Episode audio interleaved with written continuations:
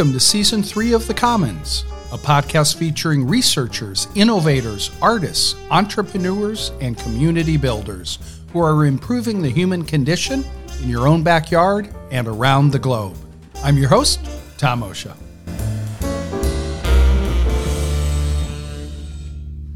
If you've listened to any episode of this podcast, you do know we focus a lot on innovation districts, the spatial geographies where talent and ideas come to cluster and connect. The Association of University Research Parks is a member driven organization, and it counts among its membership research parks and innovation districts across the globe who have as their anchor research universities and academic medical centers. This robust organization of several hundred districts comes together once a year in a different city around the world to exchange ideas and best practices in the industry. This year, they're in Toronto, Canada for the 2022 International Conference. They were kind enough to invite the Commons to come and speak with some of their members. So, our first episodes of season three will be interviews with park leaders from around the world. I hope you enjoy.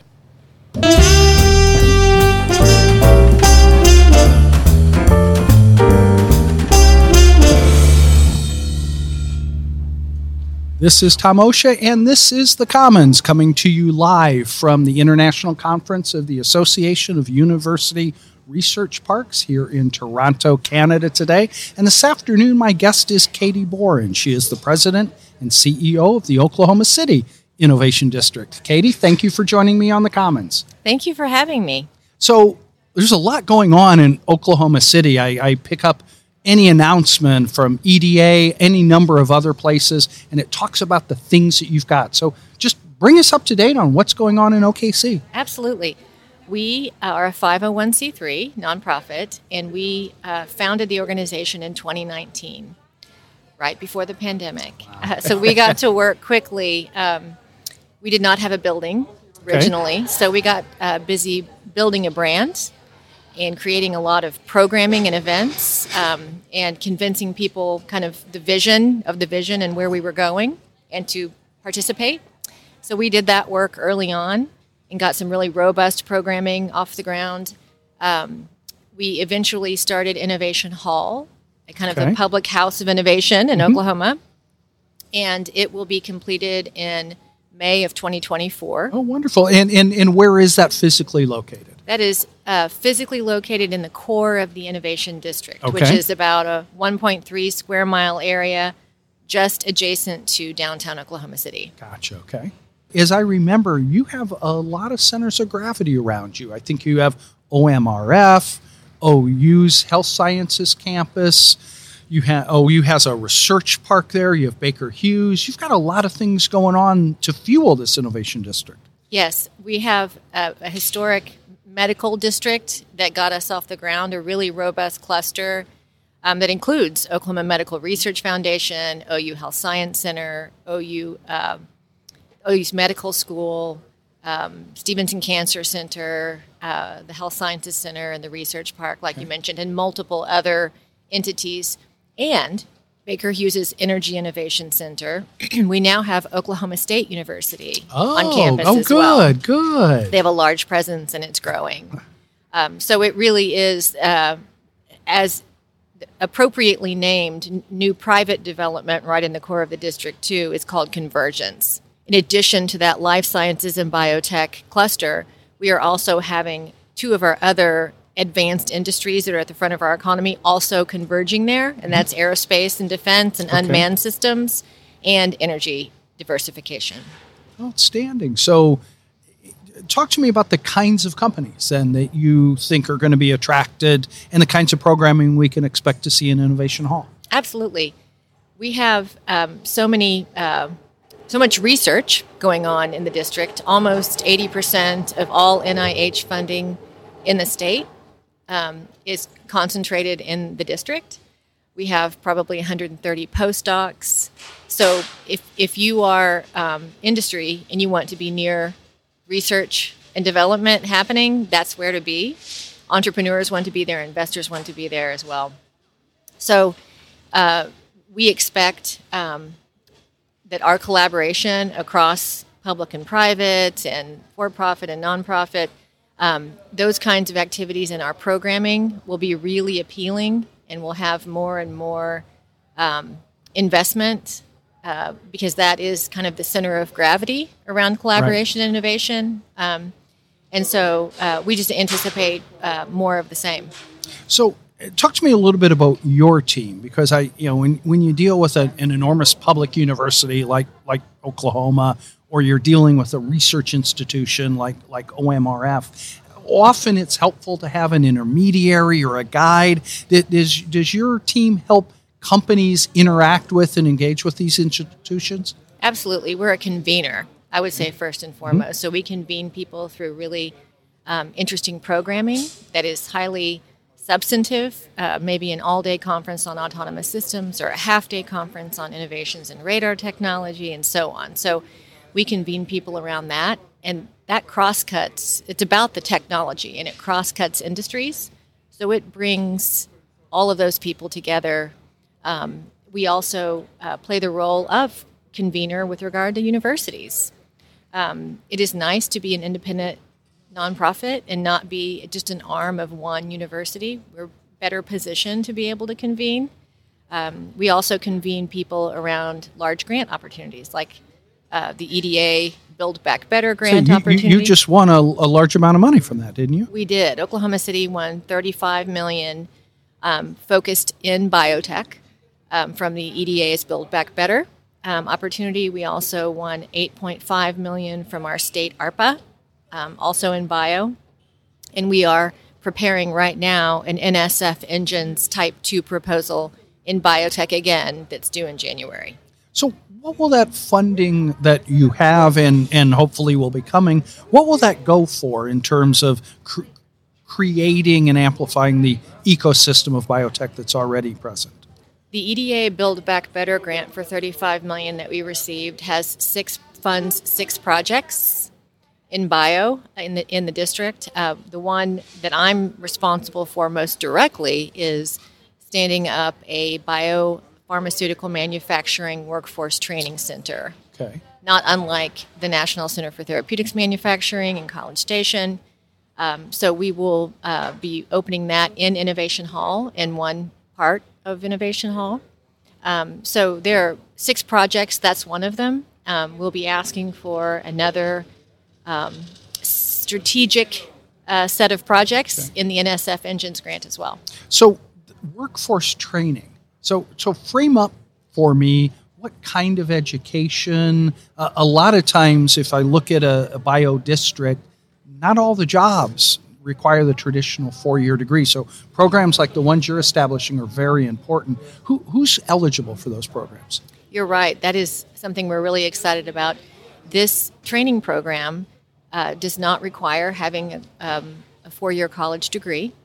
Uh, you can attend for probably about a two month period and then um, you know be in the market for a 50000 to an $80000 job uh, we're working closely with northeast oklahoma city um, to make sure that neighboring communities um, are positioned to take advantage whether it's high schoolers um, people from the community college community organizations are all very aware of this opportunity and set up to take advantage um, of these uh, very efficient trainings and ending up in a, a, you know a very robust living wage. Hey, you know, that that's brilliant because if I remember, Northeast is one of the more disinvested, disenfranchised communities, and often critics will look at an innovation district and try to figure out how the the the wealth that is created, the prosperity that's created, how everyone can share in that. And it sounds like you're unlocking one of those opportunities. Yes, I think the history is not unlike the history of other cities, where economic opportunity blossoms in a place, and the neighboring communities not only are um, displaced as a result of it, but also completely left out of the opportunity itself. So we approach that completely differently this time, and we have um, been working on um, uh, really great partnerships with Northeast Oklahoma City and in the way of STEM programming and activities, and community development, but also specifically um, workforce training. So there is a direct pathway to the jobs that we create as a result of our activity. The neighborhood is not just adjacent to that, but participating in that. So we've talked about bio, but you also have Baker Hughes sitting right there. And when I think Oklahoma, one of the things I do think about is energy. Uh, talk about what it's like to have a private innovation center also sitting as kind of one of the anchors of your innovation district. it, it is. Uh, a, a, it's very fortunate that we have them there. Um, they are incredibly talented thought leaders. So, in a place like Oklahoma City, where it is a very traditional oil and gas city in um, for decades, uh, to have a global uh, company like Baker Hughes focusing on energy innovation brings um, all kinds of incredible opportunities. Oklahoma has deep expertise, incredible infrastructure um, in energy, and the technologies that are being created um, will impact the nation and the world. And those are really the pump is primed for Oklahoma City to take the lead in that. And having a Baker Hughes um, to really help in that technology development is key. One of the other things that really has impressed me about Oklahoma City has been the MAPS program, right? It really has been an opportunity to enumerate specific things in which to invest. And I and I think part of the innovation district came about because of MAPS. Can you can you talk a little bit about the MAPS program? It is a very unique um, opportunity that Oklahoma has that other cities have tried to emulate. They come visit and meet with our mayor to figure out how to how to crack that code. Um, it's called MAPS, which is the Metropolitan um, Area uh, Projects, and we are in the fourth iteration of MAPS, and it is a um, something that Oklahoma City voters vote on. It's a penny sales tax. And this last time in December of 2019, MAPS 4 passed by I think it's 72 or 74 percent, something like that. So our our overwhelming support. Overwhelming support. Our citizens love it, and what happens is um, the city takes ideas and concepts, um, makes some decisions after lots of hearings, public hearings, about what kinds of things the public is wanting to see as the, as the next MAPS investment, and then they put forward a platform. Uh, there were 16 projects this time at almost a billion dollars, and so um, it's it's a very uh, healthy investment that other cities don't make. We don't we don't invest in anything until the money comes in, so that okay. all the projects are paid for when they go up. Um, our economy is doing so well that we are we have a surplus currently of 100 million dollars. Um, we are at a truly at a billion dollars now in um, sales tax revenue that's paying for this. In, in tremendous foresight. If I remember right, it came into being when the United Airlines maintenance hub went to Indianapolis instead of Oklahoma City. And today, that maintenance hub is gone, but MAPS is really fueling. It, it, has, it has changed the trajectory, it has changed the enthusiasm of citizens. I think at first they had to really take a leap of faith that these things that that people were proposing that they tax themselves for were going to be worthwhile and meaningful. And it has proven to be so much more than anyone had ever dreamed of that people are hungry for it now. Now we're addicted to investing in our city. Right. and that what that does is when you're applying for grants, that speaks volumes if a city is investing in itself. If your industry and you see a city investing in itself, um, and the quality of life, obviously. All you have to do is walk around Automobile Alley, Deep Deuce, and, and to see some of these areas of investment, which I assume also provide amenities for the Innovation District and its visitors and tenants as well. Yes, absolutely. There's a, there's a lot to do in Oklahoma City. Oh, well, and thank you for coming today, Katy, and sharing some of that with us. I will end with a final question. What's the best piece of advice you've ever been given? Uh, from my mother, I think. Um, and I, I, was in college, and if you remember, if, there are times in your life when you are doing something you've never done before, that continues to be, it never stops actually. Every part of your life has some element of that.